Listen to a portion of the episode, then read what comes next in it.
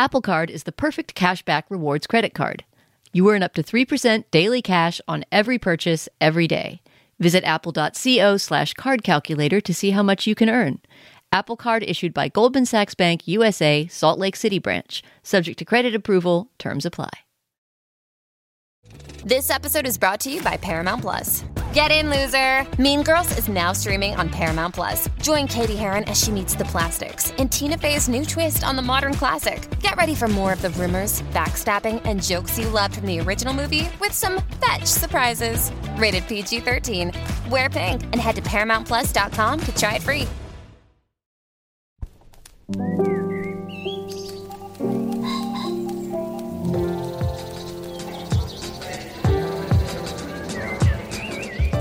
I'm Stephen Metcalf, and this is the Slate Culture Gabfest Whose Woods Are These edition. It's Wednesday, May 18th, 2022. On today's show, Hulu brings us an adaptation of the true crime bestseller Under the Banner of Heaven. It stars Andrew Garfield as a Mormon detective whose faith in his own faith is being tested by the grisly murder of a young woman. She, in turn, had tested the boundaries of propriety as defined by the LDS Church. Uh, show also stars Daisy Edgar Jones. And then Petite Maman is a small and exquisitely French film about two eight year old girls becoming fast friends. It's a slice of life gem with a huge twist. And finally, The Legacy of Frederick Law Olmsted, best known for designing Central Park, is the subject of a New Yorker article by Alexandra Lange. Um, she explores whether his legacy can still be a living one in our blessedly more woke world. I'm joined, though there's just such a melancholy to that verb this week. I'm joined by Julia Turner, who's in studio, even though I'm not. Julia, I'm so sorry. I'm sorry I didn't get get 3D Steve, but I'm sitting here with 3D Dana, which is a delight. You're a third of the way there. Imagine podcasting looking at Dana's lovely mug, having thoughts, expressing ideas. Wowza. All right, I'm going to take the, the empty part of that mug and say I was so looking forward to recording all three of us in the studio, which is vanishingly rare even in non-COVID times. And we were going to have lunch afterward, and I personally am I'm sad, um, but happy Okay. to have you on the line. Yeah, can I just say that there's one pair of ribs left on my body between which you haven't inserted the FOMO knife? Now talk about the 3D cookies that Dana brought into the studio. Oh studio. yeah, they're crunchy and butterscotchy. Go in for the kill. Finish the job. Yeah, crunchy and butterscotchy. Kind of like your presence on the air. I could be I'm re- just going to prop one up in Steve's chair and kind of wiggle it a little bit while you talk. with googly eyes. Yeah. how easy it is to replace me with a cookie. I mean, I'm kind of honored. I don't know. Anyway, I will say also, though, for those who don't know, you are the deputy managing editor of the LA Times. And of course, Dana Stevens is the film critic for Slate. Dana, Hey, hey. we have a lot of extracurriculars this week. Let's knock one uh, out of the way and out of the park right away, which is you have an event coming up that I am determined to go to unless I get COVID again. Uh, let's talk about it. That's right. I've been announcing my book events in the last couple of weeks so that people have something of a heads up uh, because there aren't that many places that I can yell about them. It's basically here on Twitter. This week, what I have coming up is a book event not for myself, but for longtime beloved friend of the podcast, Jody Rosen, whose new book, Two Wheels Good, is coming out next week. It's a book about the history of the bicycle. And I'm very honored about this. Jody chose me to interview him at his launch event. So that is going to be next Monday night at 7. I believe it's also being live streamed, and, uh, and I'll be interviewing him at the Books Are Magic bookstore at 7 p.m. Okay, and can you tell me the date, precise date in May, in case someone listens to this podcast? You know, It is Monday, May 23rd at 7 p.m. EST. all right. Shall we make a show? You guys ready? Let's do it. Yeah. All right. Well, Under the Banner of Heaven is a 1980s period piece. It's one of those, as I understand it, collaborations between FX and Hulu. You can see it streaming on Hulu. It's based on the true crime bestseller by Jon Krakauer. It stars Andrew Garfield as Detective Jeb Pyre, a Mormon cop who must investigate the murder of a young mother and her infant child. Brenda is played by Daisy Edgar Jones, and she's married into a very prominent Mormon family. They're a huge, sprawling but tight knit clan uh, who's under the thumb of an almost Old Testament like patriarch and dominated utterly by the men in the family. He's had all boys, the patriarch. So it's a bunch of brothers, their wives, and their many, many, many kids. The show also flashes back to the founding of the Mormon Church, upon which it casts, I would say, an extremely skeptical eye. There's a continuity between then and now, and it's not found in faith, but more in patriarchy and violence. Uh, these are the assertions of the show, I would argue. Anyway, Jeb's cop partner is Bill Taba, an ex Vegas cop, and to put it mildly, a non Mormon. He's a member of the, I'm going to mispronounce it, the Paiute tribe, uh, and they're the original claimants to Utah's land. He has a wry outsider's view on the Mormon folkways, which seem to be compromising the investigation at every turn, even as the investigation begins to undermine Jeb's own faith. Let's uh, let's listen to a clip. Uh, in the clip, we're going to hear the Andrew Garfield character, Detective Pyre. He's questioning Allen Lafferty, whose wife and baby have been killed. Uh, Pyre, as I said, is a practicing Mormon. Alan, meanwhile, the suspect, has parted ways with the LDS Church. All right, let's uh, let's listen. Are you certain that the men who did this were all strangers? Is it possible that any could have been family? Certain. No. I can't ever be certain about anything again. But I have learned to live with doubt. Do you ever feel doubt? Told you we're not here to talk about me. Now, things change when you have kids. You know, the things you used to ignore, they get under your skin. Especially if you have girls. You want the best for them. And I could not see how the best for my little girl was being caught up in a church that would force her to make covenants to obey all men for the rest of her life. Do you have daughters? Stop it, stop it. Allen, stop. I asked the questions. If you keep wasting precious time, you're going to find yourself with an accessory charge. Julia, I'll start with you. What uh, what'd you make of this?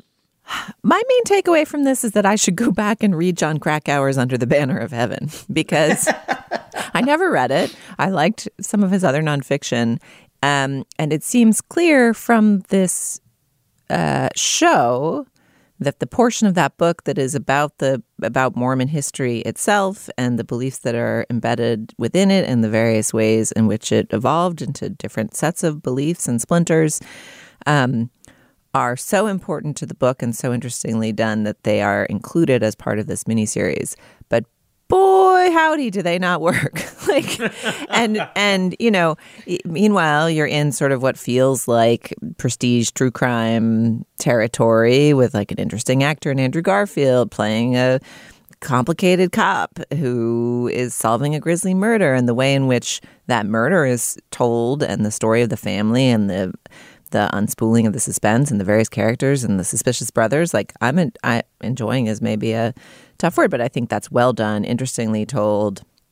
You know, uh, Dustin Lance Black, who is the um, showrunner here, himself was raised Mormon, and I think it engages interestingly with the material and and sensitively. Although, of course, there have been some responses from Mormons who who decry the show, but it just like these characters in the middle of the interrogation rooms will be like, it's like when so and so from such and such did such and such on the prairies, and then like a woman in a bonnet is in like ye olde Laura Ingalls Wilder garb, and like massacres are happening, and horses are galloping into the wilds, and it's just like none of those people in the that chunk of the show feel fully rounded in any fashion. They feel like they're doing like a tableau vivant of Mormon history for mm. some reason. Which is middle. a very Mormon thing to do, okay. right? I mean, tableau vivant. I just remember in, in, Angels in America, there's a lot of sort of, you know, lampooning of this sort of style of presentational art in Mormon settings that has to do with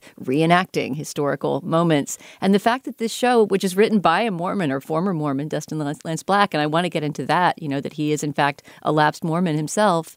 Um, th- that he was not more able to integrate those scenes dramatically with the rest of the show seems odd. And I wonder as well how Krakauer did it. I, I mean, I doubt that the book would have been the hit that it was and that most of Krakauer's books are if he had not integrated that story more successfully. Well, I mean, what the review says there's no detective plot. So yeah. in the, in the Krakauer book, you're learning about the murder and you're learning yeah. about the past, and you're sort of, I think, probably the suspense comes from untangling how much is this murderous splinter sect of Mormonism you know, the opposite of what historical Mormonism was or the natural evolution of some of its darkest beliefs, I gather. I mean, this is me just like guessing based on watching the show, but that feels like it could have its own narrative tension within the confines of a nonfiction book. But basically, they like added the detective to make it work for TV, but they, you know, oh maybe they just needed to have illusions. I don't know. It's just, it's just so you know, it's like one of those f- kids' flip books where it's like a hippo head and a hippo body, and then just like a horse butt, Yes. and you're like, Like, what, what is exactly the horse butt doing here? Yeah, my God. I mean, and uh, I'll just say quickly, Dana, before throwing uh, to me, it was all horse butt. I just thought this is not peak TV. This is nadir TV, and it made me think. I thought it was. I'm sorry. I mean, let me also say quickly, boy howdy, Julia is my favorite Julia. That was great. That was very fun. But I, I just had no patience for this, Dana. I can't. I can't with I, can't, I just I have to blurt it out. I just thought this was transcendently awful. I thought none of the actors looked prepared or like they knew what they were doing or that they enjoyed saying their lines. It it it even I think the clip we played conveys it. I mean Garfield to me seems lost here. He's like who the hell is this character and what is he doing? I thought it was just I un, un really honestly I gave it close to 3 hours. I thought it was unwatchably bad. Wow, I think I, I disagree with that pretty strongly. Like, in in fact, I found it kind of lullingly watchable, with the exception of the you know the Joseph Smith Mormon parts, which are just like time to make a cup of tea because the lady in the bonnet is back. but but Andrew Garfield. Then again, I'm just I I'm going through a huge period of just crushing so hard on Andrew Garfield as an actor specifically. I mean, he's a very mm. likable presence. He's he's a movie star type, you know, so he has that star quality that sort of draws your eye, even if it's not the greatest dialogue. But yeah, Andrew Garfield is brilliant. I, I, when I saw him as, as Prior in Angels in America, I sort of revised my opinion of him. Like he's not just a likable guy who's a cute Spider Man and who's fun in romantic leads. He can do anything. And then I saw him in Tick Tick Boom, not a great movie, but wait, he can sing, he can dance, he can be funny. I'm so into Andrew Garfield, and I think he kind of seals the deal on that somewhat artificial detective narrative that's slapped onto the show. I also think Gil Birmingham as his partner is really good, and I disagree that they seem disinterested. I think for once, more so than in True Detective, their connection doesn't seem like something contrived, like the two cops who are so different in their styles and yet they mesh. You actually sort of believe that they're becoming friends. And Gil Birmingham's character, Detective Taba, the Native American guy who's not a Mormon, was never a Mormon, and is somewhat on the outside of, of this culture. And every other character in the show practically is to some degree involved with the Mormon church you know, provides this kind of proxy for the viewer. Like the only person who curses, it's kind of cool to see a detective show where everybody is not spewing obscenities at every moment. And when someone does, upstanding Andrew Garfield Mormon cop notices it and objects to it. Okay, then I'm gonna take a quick walk in these woods. See if I can find those furry sons of guns who ripped this place to shit. Uh, bits. Thank you. I think there's a kind of a freshness in seeing that world. The other thing I had to say about the Mormonism of the show is just that I can completely see why Mormons would be offended oh by Oh my it. God, yeah. Because whether or not this was Dustin Lance Black's intention or not, I mean, it really makes the entire religion look pretty culty. I mean, it's it's sort of co- contrasting this very fundamentalist family who's doing some practices that are in fact outside the directives and laws of the church with people like the Daisy Edgar Jones character, the young woman who ends up being murdered or who is murdered from scene one and who we see only in flashback. Um, she comes from a more forgiving and somewhat progressive Mormon family who believes, for example, that she should go to college and have a job. Um, so there's that conflict that's played out. But really, all sides of the church come off looking pretty bad in this show. And, uh, you know, as a person who's pretty unconnected with the Mormon church, that doesn't personally offend me, but it doesn't surprise me at all that, you know, there may be Mormon organizations rising up against their representation on the show. That said, Dustin Lance Black grew up in the church, left the church for what sounds like a very personal reason. I mean, he hasn't talked about it in detail, but I think his mother was physically abused by his father, and the church, in his eyes at least, didn't condemn that or do enough about it. And he, I think, sees it as a really patriarchal and violent institution. But there's a moment, I believe in the second episode, where one of the characters says something to the Andrew Garfield character, a very upright and believing Mormon, something like, the men in our church they do evil, you know. And he's essentially saying, look at yourself, look into your own proper, upstanding, law abiding mm-hmm. Mormon Yeah. life and see the patriarchy and the violence that's inscribed there. you know, I like conceit of the show, which is that there's actually an a really horrific continuity between the you know patriarchy and violence of the original Mormon church. This is the logic of the show. I have no independent opinion on this. And th- the fate of this young woman, um, potentially the best part of the show, is simply the kind of drama of manners of a of a you know by I think the standards of the hosts of the show, like a modestly cosmopolitan young woman of ambition, right? She wants to get into TV and be a presenter.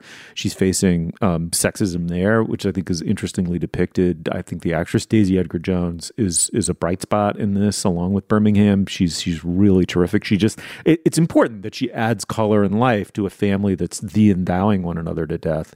Um, and um and you know of course someone like that coming in from the S- uh, uh, outside is just implicitly a referendum on the hypocrisy and and invol- you know sort of involuted logic of a of a of a clannish family in in modern America.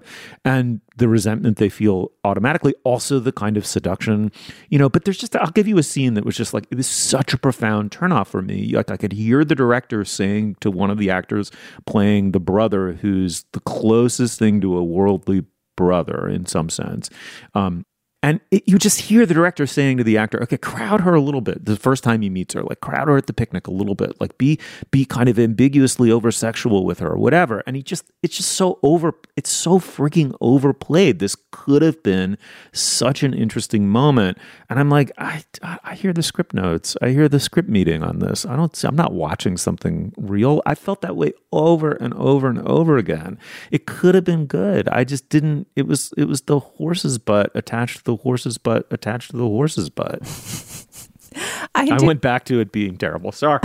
you talked yourself out of coming around. Yeah.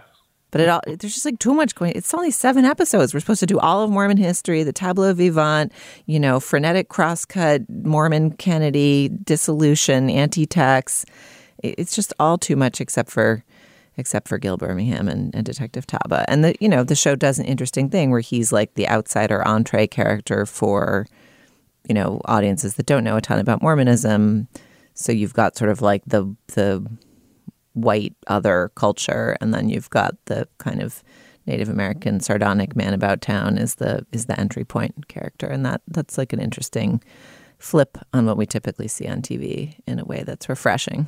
Yeah, and important to this story because it puts the lie to the Mormon claim as presented in the show, which is, you know, the anti tax ideology is based on the sense that we were here before the government was. We were the original settlers, and to have a native character who basically, without saying it, is like, uh, I call bullshit, right? Um, anyway, Under the Banner of Heaven, you can watch it streaming on Hulu. Um, more courage to you if after our segment you do that. But if you disagree, I would love to hear it. And if you're offended by the portrayal of the LDS church, um, we'd also love to hear that. So shoot us an email. Okay, let's move on. Apple Card is the perfect cashback rewards credit card. You earn up to 3% daily cash on every purchase every day. That's 3% on all your favorite products at Apple, 2% on all other Apple Card with Apple Pay purchases, and 1% on anything you buy with your titanium Apple Card or virtual card number. Visit apple.co slash card calculator to see how much you can earn. Apple Card issued by Goldman Sachs Bank USA, Salt Lake City branch. Subject to credit approval. Terms apply. All right, now is the moment in our podcast we discuss business. Dana, what do you got? Stephen, our only item of business today is to tell you about today's Slate Plus segment, which this week comes from a listener question, a really good one from a listener named Daniel, who writes Dear Gabfesters, I was wondering if you could talk about your own experiences with editing, either editing others or being edited. Are there notable instances in which you found that editing saved you or your writer from indulging your worst tendencies as a writer? Are there instances where you feel an editor sent you off course and damaged a piece that could have been much better? So, this is an excellent question. I'm sure we all have lots to say about it, not least because Julia worked as an editor for many years, whereas Steve and I have been working for them for many years. So, we will answer Daniel's question and ramble about our editing experiences, positive and negative, after the show. If you're a Slate Plus member, you will hear that bonus segment automatically at the end of this program. If you are not, you can sign up today at slate.com slash culture plus. When you're a member, you get ad free podcasts, you get bonus content like the segment I just described, which occur on lots of other Slate shows as well. And of course, you get unlimited access to all of the writing on slate.com. And of course, you will also be supporting our work as a member and the work of all of our colleagues at Slate. These memberships matter a lot to us, so please, if you enjoyed this show, sign up today at slate.com slash culture plus. Once again, that's slate.com slash culture plus. Okay, Steve, what's next? Marion and Nellie are two eight year old girls. They're out exploring in the woods near each of their respective houses, and they meet each other for the first time and become fast friends. There is a huge twist here. I'm going to take a little time to explain it. Let me say if you want to see this movie unspoiled, you may want to fast forward through this segment. I will say that every review of this film says what I'm about to say right up front, as does the Wikipedia entry, as does, in a way, the title of the film, Petite Maman. And the twist comes very near the beginning of the film. Nonetheless, I did see it not knowing. I liked that. So up to you. But here we go. These two girls look almost like twins. No accident. They're actually played by actresses, young actresses who are twins. But in the conceit of the film, they're actually mother and daughter. They've come together through some unexplained fracture in time in the woods to meet as peers, as girls of the same age and sensibility who grow to love one another. And the girl who is the daughter understands what is happening and is mystified by it as we are. Um, we'll get into it, but I should say up front, it has less in common with a Star Trek episode or the movie Arrival. It's more to me like the Little Prince or the Grand Moulin, uh, if I'm saying that right. Uh, it's kind of a French mini genre of the child who finds an enchanted non place stuck in non time. Um, and it's neither temporal nor eternal in essence, but somehow both the beauty of this movie is in its evanescence, as proven by the fact that our crack producer Cameron cannot extract a clip from it. It is all in French, and it has, with the exception of one song near the end of the film, it has no soundtrack. Uh, there's no way to convey its it's beautiful in hush or we didn't other- want a clip of just the trees like sighing and rustling I there's a lot that. of like potent rustling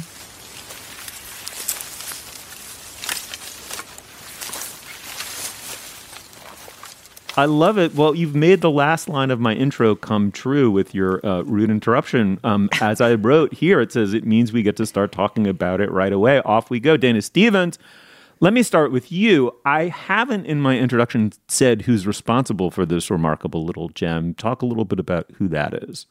Celine Sciamma, who's the writer director of this movie, uh, also made Portrait of a Lady on Fire. That was sort of her breakthrough film outside of France, although not at all her her first film or her first great film.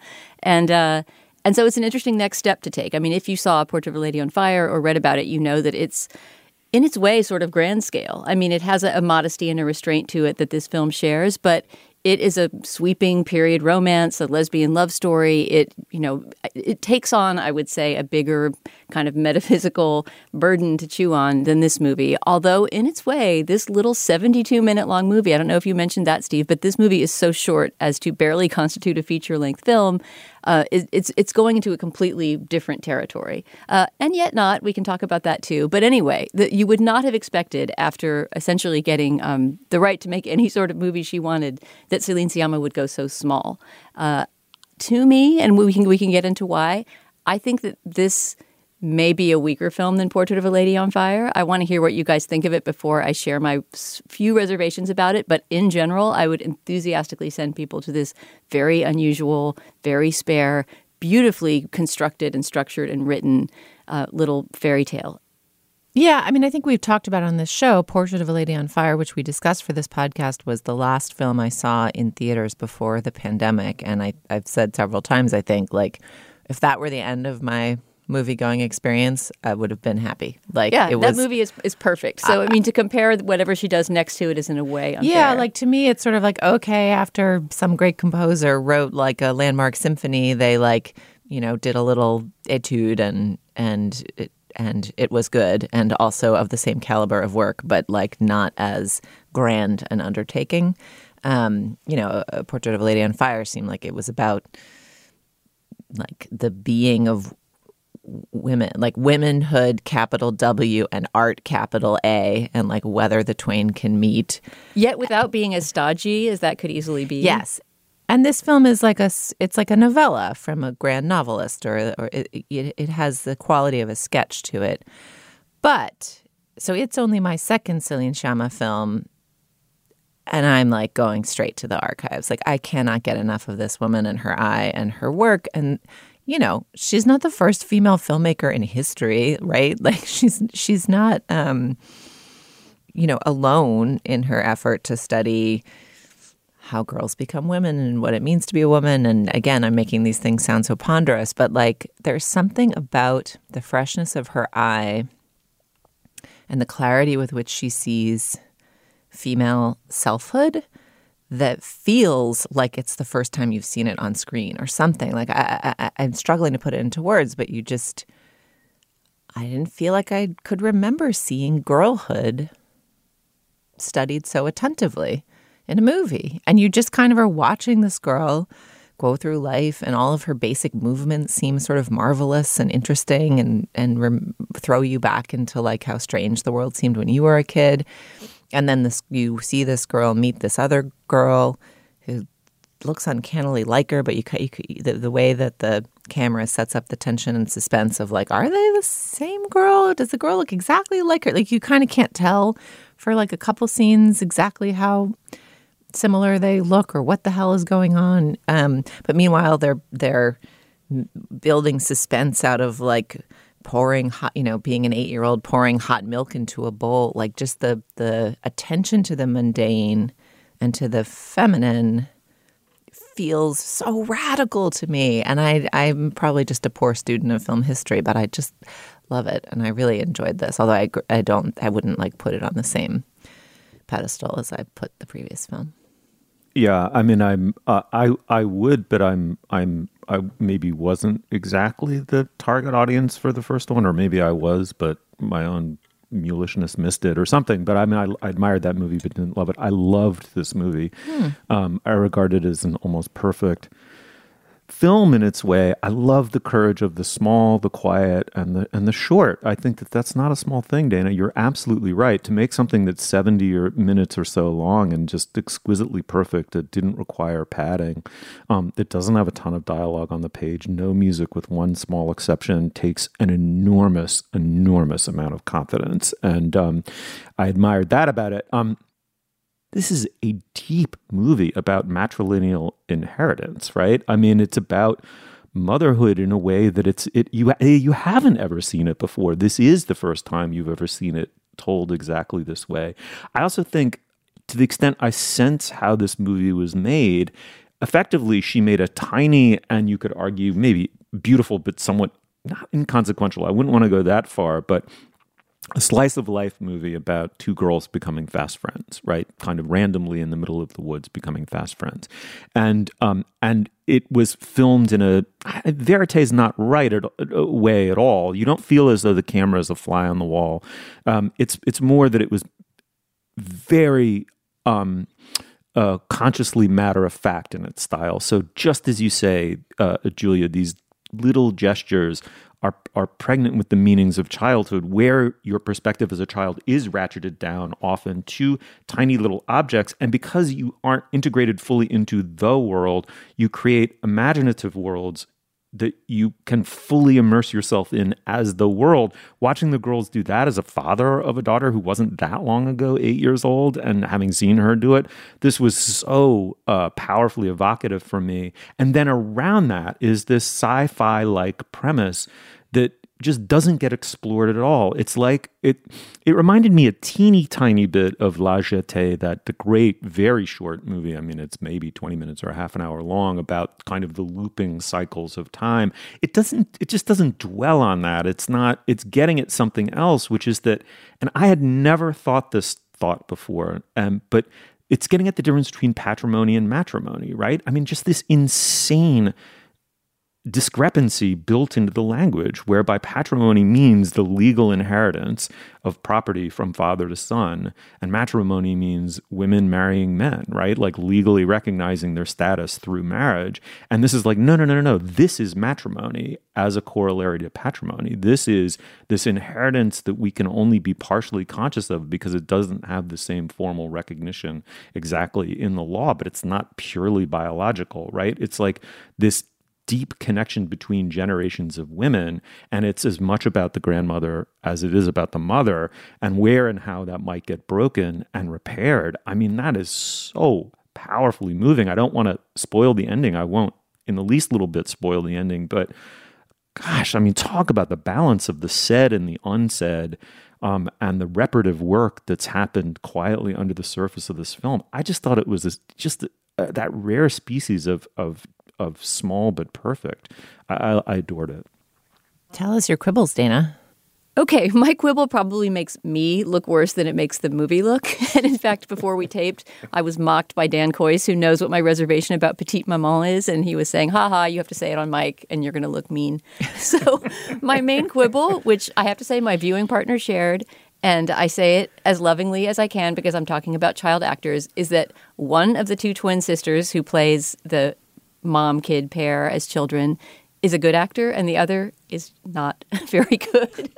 and one of them is capable of handling this very spare, restrained, difficult to deliver kind of dialogue that Celine writes. Because actually, Steve, when you say slice of life, I somewhat disagree. I don't think these kids Mm. talk and behave exactly like kids that I know. No, it's a little they bit don't of behave like adults tale. either, but it's a yeah. little fable-ish. Right. They Right, have a kind then- of they have a, a sobriety of demeanor that no kid would always have. Even the most somber kid would have more gabbling, goofy moments. But that is, as Julia says, that's part of the whole fairy tale logic. I have no objection to the dialogue sounding like that. I am just saying that it requires a very special eight year old, or they're supposed to be eight. Maybe they're a tiny bit older in real life, but not much. It requires a special eight year old to be able to deliver that kind of dialogue. And I think that the girl, well, I will make you guys guess Well- because you probably wait, disagree okay. and you probably think I'm just, I'm being a really haggy, No, mean I'm critic who so- hates children. So interested. And God it's- bless both is- these girls for taking on this incredible project. I mean, they're on, they're Dana. both Yeah, awesome, okay. and they have some very sweet moments together, kind of improvising as sisters. But when it comes to saying the words that Celine Sciamma put on the page, one of them can do it better than the other. I Which mean, I know which my guess is. I mean, I can I just say one thing. First of all, how deliciously off-brand it is for Dana to be cruel to children on mic. I, I applaud her for the courage. Off mic, Um, though, I'm infamous for it. yeah, yeah, exactly. But let me also say that I'm I'm like I suffer from clothes blindness, so I continually couldn't remember which one was Marion and which one was Nellie. Anyway, I didn't see a huge difference in the in the acting. I didn't note one at all. But I don't know, Julia. It sounds like maybe you did. Uh, I mean, it did not occur to me in the watching to make a distinction. But now that you say this, I feel like Nellie certainly can silently hold, maybe she can't speaking, but uh, Nellie seems to hold the camera, the character we meet first.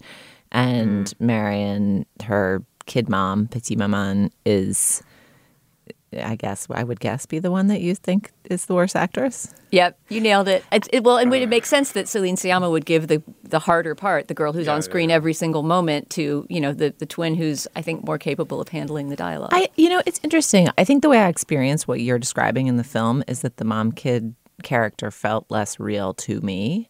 And maybe that was a failure of acting, but to me, it contributed to this feeling of like, is this even real? Is this all in her head? Like, there's a moment where Marion meets the dad character, and and she's sort of standing on the edge of the room. Oh, like, you, yes, like yep. usually Nellie is going into the past, but then there's one scene where Marion comes into the present, and you kind of think maybe the dad character is going to be like, "What?" Yep. You know, uh, but then he's like, or "Oh, hello, hello, or Marion." can't see her, right? yeah, that there's going to be, some, you know, somehow he gets folded into the magic world where they can time hop in this fashion. Um, and yeah, so I, I do not think you're cruel. I think you are doing your job as a critic, assessing what you have seen on screen. And look, pro- projects with child actors are really hard to do because it's hard to find children who can pull it off. I felt like the actress who played Nellie is so good and so charismatic that it all kind of worked for me. Right. I would also say, and I totally agree with that. I would say it is a slice of life film, at least along the fringes, where you see her interacting with her actual older parents, right? The father, especially, like cutting his beard with him, whatever. That's classic sli- slice, slice of life cinema. The other thing I'd say is, you know, to get into this film at all, you're taking this enormous leap, right? You are your disbelief is suspended quite high. I think that's the film makes it very easy for you to do that. Once you've done that, I went with it. I just never once considered either one of them a deficient um, actress in any way, shape, or form. And I found their play so believable. Clearly, some of those scenes were like, set the camera. Okay, guys, make pancakes, right? Oh, And I agree. just have I agree. When Yeah. she lets them Oh, no, just interact yeah. as sisters, and, and you see that in interv- interviews with Sciamma too, that she loves working with children. She's made many coming of age movies before about about kids, usually a little bit older, like tweens, but children are a, a big theme in her filmmaking. Little girls specifically, and no, and you can tell that she is essentially engaging them in play before the camera when they're building Yes. the little fort and things like that. And Yes. those things are all all wonderful. I So mean, I'm true. really Yeah, the- specifically talking about line delivery. I, I understand. No, I understand. Okay, it's Petite Maman. Um, it's currently only in theaters. I would say this is really worth seeking out. I think we all, whatever quibbles aside, it's it's it's worth seeking out. Uh, highly, highly recommended. Okay, moving on. Without the ones like you, who work tirelessly to keep things running, everything would suddenly stop. Hospitals, factories, schools, and power plants, they all depend on you. No matter the weather, emergency, or time of day, you're the ones who get it done. At Grainger, we're here for you with professional grade industrial supplies. Count on real time product availability and fast delivery. Call clickgrainger.com or just stop by. Grainger for the ones who get it done. I'm LeVar Burton, and if you're ready to escape into another world for a little bit, check out my podcast, LeVar Burton Reads. I read my favorite stories aloud every week by everyone from Stephen King to N.K. Jemisin to Toni Morrison. Plus, we add a little sound design and music to make it a truly immersive experience. Listen to LeVar Burton Reads wherever you listen to podcasts. All right. Well, um, the next segment is um, about public parks, but we're going to start with the peg, our peg for it, uh, an admirable um, piece in the New Yorker by Alexandra Lange about the legacy of Frederick Law Olmsted. Um, and I think it asks, uh, Julia, maybe I'll start with you. It, it asks a very, um, in its way, poignant and relevant question, which is in a, I would say, blessedly more woke world, whether Olmsted's legacy is and can be a living one. And she quotes a UCLA professor who teaches urban planning and urban about urban green spaces, and she says what she finds has most purchase among her students, quote, is the idea that the green space has a history of exclusion, even though the original ideals might have been different. Um, and I, I think that that's an interesting place to start. We'll we'll expand off of that, but the idea that you know the pretense to utopian slash Arcadian inclusion in cities, which tend to be otherwise very congested, polluted, and class stratified, um, hasn't always been really a true one historically. That surely that resonates. I mean, did, uh, what did you make of that? I thought this was a really interesting piece. I mean, I grew up in Boston, which is a city that that is studded with Frederick Law Olmsted parks, and then I lived for 20 years in New York, which obviously has in both Central Park and Prospect Park, uh, you know, halcyon examples of the work of him and his firm. Uh, and now I live in Los Angeles, where there are a wealth of state and national parks that are accessible to me, uh, and the you know kind of culture of California and the West Coast is that as that public access to the coast is a right that is much more robustly held and defended than it is on the East Coast in a way that's really interesting when you think about public natural space. But where largely instead of urban parks, we just have private golf courses, and so Yeah. um, I, I just am now in a in a city with a very very different relationship to to park space and um, the thing that I found most interesting in this piece was actually the observation about the role that Olmsted played in the evolution of thinking about landscape and urban planning in America.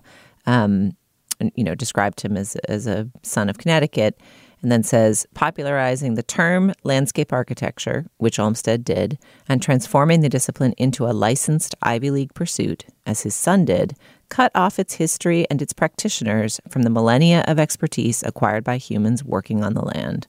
Fleming prefers to teach a longer history of landscape architecture that includes indigenous communities and the ways in which they continue to design the land, as well as radical groups like Britain's Diggers, who used gardening as a way of taking back public space and building political power. So, you know, the the the notion of coming from Boston and New York, both stuffy East Coast cities with their own relationships to nature. Um, it was interesting to think about Olmsted in a different light as someone who who both designed these beautiful public spaces I've enjoyed, but public spaces that maybe displaced communities or also um, uh, do a do a better job of making some people feel welcome than others. I mean, I actually went bird watching this morning in Central Park with a friend and walked through the ramble, and a dog scampered past us off leash, and we were both remembering, you know, the confrontation that took place between the blackbird watcher and the white woman walking her dog, uh, you know, that that was an electrifying source of debate a couple years ago. Um, you know, so the question of how these parks make you feel like you belong in them, and in general, how public space opens itself up to to people of all walks of life, um, is it's fascinating how you do that through the plan of the park itself, through the you know transit infrastructure you build around it, through uh, all all kinds of design choices that help create a sense of community and place. Yeah, I, I appreciated that this this article we're talking about de-romanticized or de-idealized Olmsted, who certainly in, in New York urban design, you know, sort of normal conversations or histories is thought of as somebody who brought green space to the city as opposed to deprived people of their homes in order to build a classist landscape, right? I mean, the idea that those two stories are braided together and coexist is fascinating. I wish this particular article had gone a bit deeper into specifically, um, you know, outside of that critique what n- new designers of parks are doing. Um, it would have been great, for example, even to have some interactive elements of getting to go and explore. I sort of wanted to see somebody walk me through a design of a non-Olmsteady public space and why it's more successful. And uh, Yeah. and I'm not sure. I- And I also just kept waiting for the anti-car, the part that was going to be about sort of anti-car activism and how highways have transformed the landscape since Olmsted's time. And I think I, I, I was waiting for a little bit uh, more meat on the bones of this particular piece, but it did spark ideas that I want to ask you guys about, including Julia. Even though you just spoke, I still want to ask you at some point to talk about the emerald necklace, which was this this phrase I'd never heard for the way that the the Olmsted parks in Boston are designed to kind of connect to each other and create this green path throughout the city. That seemed really fascinating, and it's just also a lovely name. I just wondered if you the had an Emerald experience. Necklace is a beautiful name, and it actually requires me to make a disclosure because my mom, for a long time, was on the board of the Emerald Park Conservancy, and I, you know, as a journal working journalist, like don't really donate to nonprofits or foundations very much, lest there be some conflict of interest. But I have donated. I need to stipulate to our listeners, I have donated to both the Central Park Conservancy and the Emerald Necklace Conservancy. So uh, take my She's in the pocket of Big my Park. park shilling uh, with the appropriate grains of salt. Um, yeah, I mean, I think the notion there, you know, mounted in the piece is the idea that perhaps the Emerald Necklace is a better model for future parks than something like Central Park, where, you know, big swaths of terrain are all bundled together uh, and made into one grand space that, you know, makes all the land immediately adjacent to it much more valuable and then creates a hierarchy of, of place uh, in, in, in a way that has, has class and economic implications um, and racial ones too, no doubt. I think the idea being advanced is that smaller parks that are more distributed in more types of neighborhoods is perhaps a more democratic and useful way to structure landscapes. And, you know, that's obviously one of the big public critiques of both the High Line and then more recently Little Island, which I haven't been to yet, which is that if all of the money that had been raised by private sources to make those like luxury parks in the sky or that you have to get to by boat or whatever bridge, I haven't been, again, haven't been to Little Island, um, had just been like equally doled out to like every public park in New York to make it like that much nicer for the people who lived near it. You know, how much better would that have been for the city than kind of creating a pocket of West Chelsea and the meatpacking district that, you know, suddenly could spring up like luxury apartment towers around it. Um, you know, and I think you can probably argue it both ways. Like a bunch of distributed parks all over the place getting modestly better might you know have been less effective in some fashion of like raising consciousness of the idea of the value of public space or might have had less like economic value for New York and its labor force or something. I'm sure you I'm sure you can study it and argue it many ways and that people have. Yeah. So let me give you an example of my relationship to Olmsted. In addition to, of course, you know, adoring Prospect Park in Brooklyn, some people say the the better version of of Central Park and, and what Central Park has been to Manhattan that I grew up in. Um, you know, I was driving in Troy, New York, a city of about 50,000, in many ways a troubled city of about 50,000, north of me by about 40 minutes. It's a city for various reasons I have occasion to return to frequently. And I passed its, I believe it's called Prospect Park. And I said, that had to have been designed by Olmsted. I mean, just even uh, along the periphery, it gives off so precisely the same vibe as the major parks in New York City. Well, it turns out it wasn't, but it was designed uh, in direct, very direct homage to Prospect Park in Brooklyn by another designer influenced by Olmsted, and it exerts the same kind of wonderful presence in the in the city of Troy. I mean, the ideals can be kept; they just have to be radically modified for vastly changed times but especially because the times are changed. I mean, what is the essence of neoliberal America, right? It's the privatization of absolutely everything, the systematic and slow erosion slash destruction of public goods, publicly available goods. So the ones that we do have, public schools, public libraries, public parks, have to be cherished and defended. They can't be undermined from within, as it were. They they they absolutely have to be redesigned for a post Me Too and a post Floyd world. They have to be inclusive, like genuinely inclusive. But as with the United States itself as a collective project, it needs to be held up to its own utopian ideals, right? Of, you know, all men being created equal has to be radically, radically re- written to include um, something more than men and something more than propertied white men. And yet, it has to be grafted, I think, upon that foundation. And and similarly, I just think Olmsted is the basis, and the article ends up acknowledging that. Um, Dana, I take your point absolutely uh, to be absolutely right. I mean, it's kind of Olmsted versus Robert Moses is one way of looking at the um, battle of the 20th century. Moses, the evangel of the automobile, suburbanization, and kind of a in his own way, a kind of hater of the non automotive urban space and neighborhood, um, uh, perfectly happy to bulldoze Washington Square Park in favor of a freeway.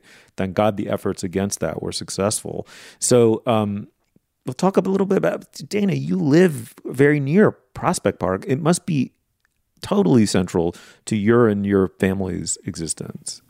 Yeah, Prospect Park is a huge part of my life, especially since we have a dog. So that's, you know, the, the place that when she was little and had so much energy, she had to have long walks every day. We went there more often.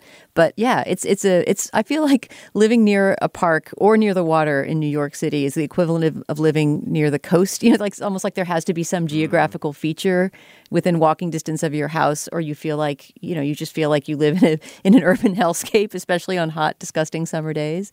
So our our scape, you know, our sort of um, Um, place that there's some sort of break from the gray asphalt of the city is Prospect Park and I couldn't love it more. And how is it different from Central Park? I guess essentially it's just scruffier, and that's what I like about it. It's a place, you know, where there's a little bit less upkeep and manicuredness, and you don't as much have the feeling that you're picturesquely strolling in a Nora Ephron movie at every moment. you know, you can actually sort of get lost in the woods and, and feel a little bit more scruffy and barren if you want to. And, you know, and it's just got so many great fun features that Central Park also has, what with, you know, carousels and playgrounds and all that stuff. I couldn't love it and, more. And Dana, in the woods, there are ruptures in space time by which you get to meet your own ancestors and parents. and you just wish that your mom as a child was as good an actor as you are. but my last thing to say about the urban space actually has to do again with anti-car activism. It just seems like that is such an important important piece of this, not just in relationship to this one article, but just to any time we have a conversation about what public urban space should be. I mean, if we want to have the cheap version of making a shareable public space, like we don't have to design fancy expensive parks with wonderful green swards or something. We can just have fewer cars. I'm just thinking about when Times Square God became yeah. a plaza like it is now. There's that chunk of Times Square that's near the, you know, ticket booth and all that the sort of Broadway show area, uh, where at a certain point a few years ago they just walled it off with barricades and put these rickety metal chairs in the middle of. Uh, I just remember thinking, this is never going to last. This is a crazy idea. How is traffic traffic possibly going to get around this? And this isn't unique to Times Square. I think this has happened all over Paris. I haven't been there in years, but apparently they're shutting down tons and tons of boulevards and just making them into bike lanes. And as soon as you put out some chairs and block the cars and make it possible for people to walk and ride bikes, the place is just better. You know, that part of Times mm-hmm. Square is still just yeah. as ugly. It's still approximately just as smoggy because there's still cars swarming all around it. It's just as noisy. And yet, it is it feels like a park just because it's a place where you can walk and sit and be. So anyway, I mean maybe this is because I just finished reading Jody's book about No. about bikes, but I just feel so activist about why Yeah. do we have so many cars? Like let's stop just complaining about it and get eh, rid of them. No, no doubt. And let me, I know we've gone long, but let me just quickly say, like, that should be the last word. That, that the whole, call me a snob, I do not care. The hole in every American's heart is the absence of the European style plaza, the piazza, where an urban space, it's not really a park, it's part of the streetscape. People stroll before and after dinner, often tiny children strolling at midnight in Spain in the in the plaza. It's just we don't we don't have we just don't have that. And if you say, oh, we have malls, I mean, exactly. I mean, that's that's the I just don't even get me started. So anyway, let me just say we did this segment in part because, in no small part, because we're all the panel is just fans of Alexandra Lange. Um, her piece in the New Yorker is called "The Future of Public Parks." Check it out and shoot us emails. I know you all have a relationship to public spaces vis-a-vis private ones, and we'll have interesting things to say. All right, moving on. Hey, I'm journalist Sam Sanders. I'm poet Saeed Jones. And I'm producer Zach Stafford, and we are the hosts of a podcast called Vibe Check. On Vibe Check, we talk about everything news, culture, and entertainment, and how it all feels. That's right, we talk about any and everything on our show, from real life issues like grief to music and movie critiques, and that barely scratches the surface. Yes, indeed. And it doesn't stop there. We have got a lot to say. So join our group chat, Come to Life. Follow and listen to Vibe Check wherever you get your podcasts.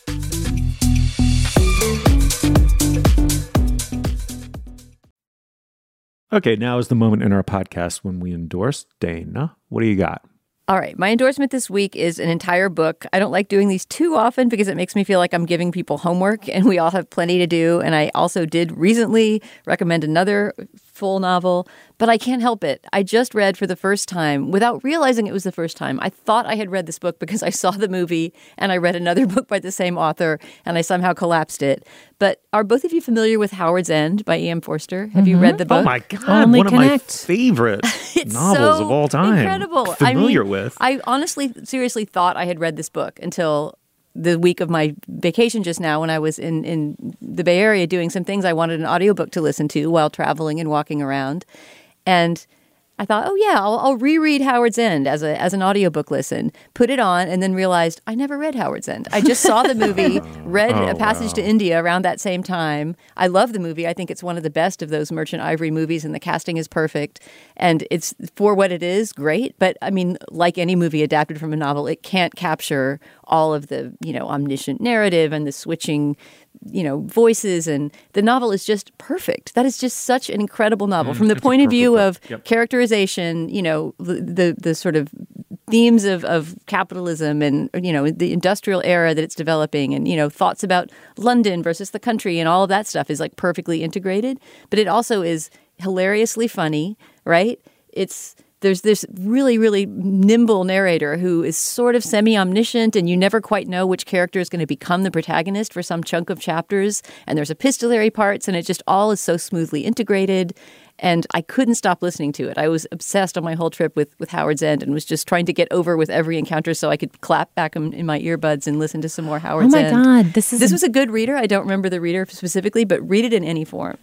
I so Howards End is my mother's favorite book, and I was a precocious girl, and I read it at summer camp the summer after fifth grade, and I remember still this, this horrible girl at camp, like you know I was like taking refuge in a book at on the dock at nap time, and uh, she like accused me of pretending to read fast to impress her. And i was like oh my god reading is like the one thing where i like don't have to deal with you and your bitchiness. Anyway so that's like my one memory of howards end. But also whatever they're like various like adult books that i just read as like a precocious little idiot and i haven't read it since so i have quote unquote read howards end but like not Well, then maybe So yeah. I think my- I need to doesn't go back on to deaf it. ears. Yeah. Oh no, I think I could have because I could have told you the basic story of Howards End and the names of the main characters or something. I sort of felt like, yeah, I get that book. But no, the book get got me. It, it completely pulled out the rug and made me realize just how wonderful the novel is. Like just a perfectly structured novel. What a great human invention, you know. And that that's one of them. absolutely table pounded. All right, uh, Julia, what do you have? All right, so I, I I sent out my RFP. I asked you guys to explain the relationship between birding and snorkeling. We got a number of wonderful responses, but uh, finally, a couple weeks ago, we got I think the the um, the one the the response that explains it best with the best bona fides, and I'm going to share it with listeners today. Hello, this message is in response to Julia's query about the culture of fish watching and snorkeling. I am the daughter of two professors of marine aquatic ecology. My father is a doctor of ichthyology, fish biologist, and my mother is a doctor of limnology, freshwater ecosystem biologist. Both of them are now retired and have taken up birding. As you can imagine, your question was the perfect fodder for our conversation at our Mother's Day dinner. They both confirmed that there is not an equivalent life list in the fish watching realm, due primarily to the fact that there are about seven times as many fish species as bird species on the planet. Also, the fact that one must get in the water to see fish makes them less accessible than birding, especially in places where the water is not tropical like a lot of the planet. They also mentioned that many of the world's fish are not easy to see when snorkeling since it's mostly a shallow water activity. Open ocean snorkeling is extremely creepy if you've ever tried it. I haven't, but now I wonder why. like I'm an- intrigued. That's an incredibly intriguing parenthetical. And not all fish go to the shallows. However, people who are really into fish do create their own bucket lists. My dad's includes a whale shark and a manta ray, and travel accordingly with mask, snorkel, and fins packed. And there are definitely certain circles of fish nerds who swap stories of the species they've seen, but it's primarily in academia rather than the robust population of citizen birders out there. It sounded like you were also curious about the culture of snorkeling, which goes beyond fish finding, I think. One can be a snorkeling enthusiast without being motivated by fish, since the underwater worlds, fresh and salty, are so rich with all kinds of life. I know people who just always bring their snorkel gear when traveling. However, this might not satisfy your urge to check species off a list. So satisfying. Oh my God, beautifully written, totally authoritative. That's the ideal listener response. Yes. Thank you all. Thanks to everyone who sent in other ones. They were all illuminating, but that one was uh, economical in its conveyance of information. Too many fish. They don't go where you can go. They're different all over the place. And apparently, open ocean snorkeling is weirdly creepy, which is an enticing detail. So, thank you very much, listener. Thank you all for indulging my call and response project. Oh, so cool. All right. Well, my uh, endorsement this week is of a book review that made me want to read the book with just like a keening, keening poignancy. The book under consideration is called The Book of Unconformities Speculations on Lost Time by someone named Hugh Raffles. And the review is by uh, Kathleen Jamie, who it turns out is Scotland's national poet. Um, and no wonder. It's just so beautifully written. And let me just say that in like the European piazza that fills the hole in my American heart, everyone wandering around for their evening constitutional. Um, all the all of them are either poets or scientists, but each of the poets has a scientist within them, and each of the scientists has a poet within them. And apparently, that's true both of Hugh Raffles, the scientist who wrote the book, and it's also true of Kathleen Jamie, um, the, the poet who wrote the review. It's in the New Statesman. It's online. We'll link to it. But let me just read a little bit from it. An unconformity is a geologist's term. It denotes a discontinuity in the deposition of sediment, a material sign of a break in time. But how can time break? Surely time goes on like an arrow through one damn thing after the next.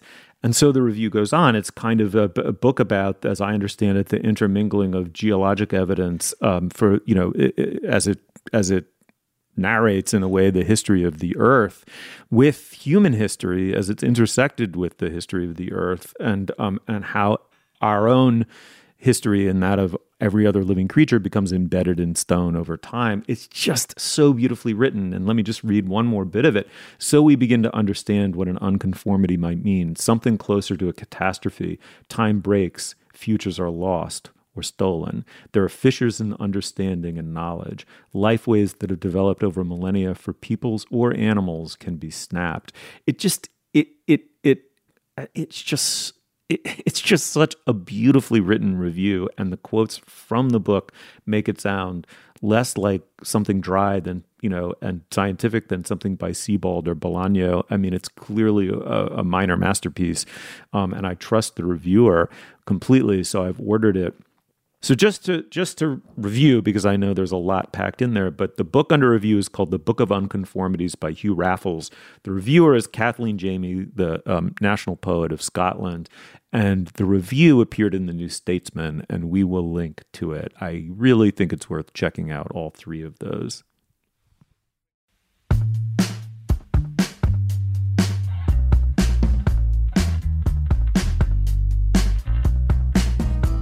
Guys, the FOMO, you know, really, really keen, really, I keep saying keen and poignant over and over again. That's how bad the FOMO was. It's disoriented me. And I got a snort out of Julia, the prized snort. But it was really fun. The reunion, compromised as it was, was great. Good show. Thanks, Julia. Thanks, Steve. Thanks, Dana. Thanks, Steve. Feel better.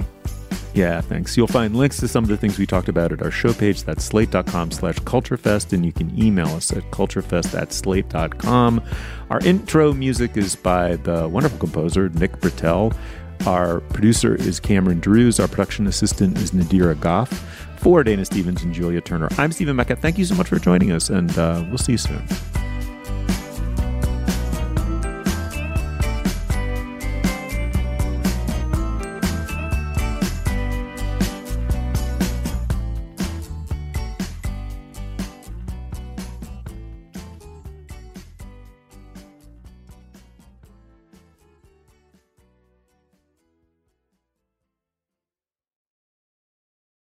Without the ones like you, who work tirelessly to keep things running, everything would suddenly stop. Hospitals, factories, schools, and power plants, they all depend on you. No matter the weather, emergency, or time of day, you're the ones who get it done. At Grainger, we're here for you with professional grade industrial supplies. Count on real time product availability and fast delivery. Call clickgrainger.com or just stop by. Grainger for the ones who get it done.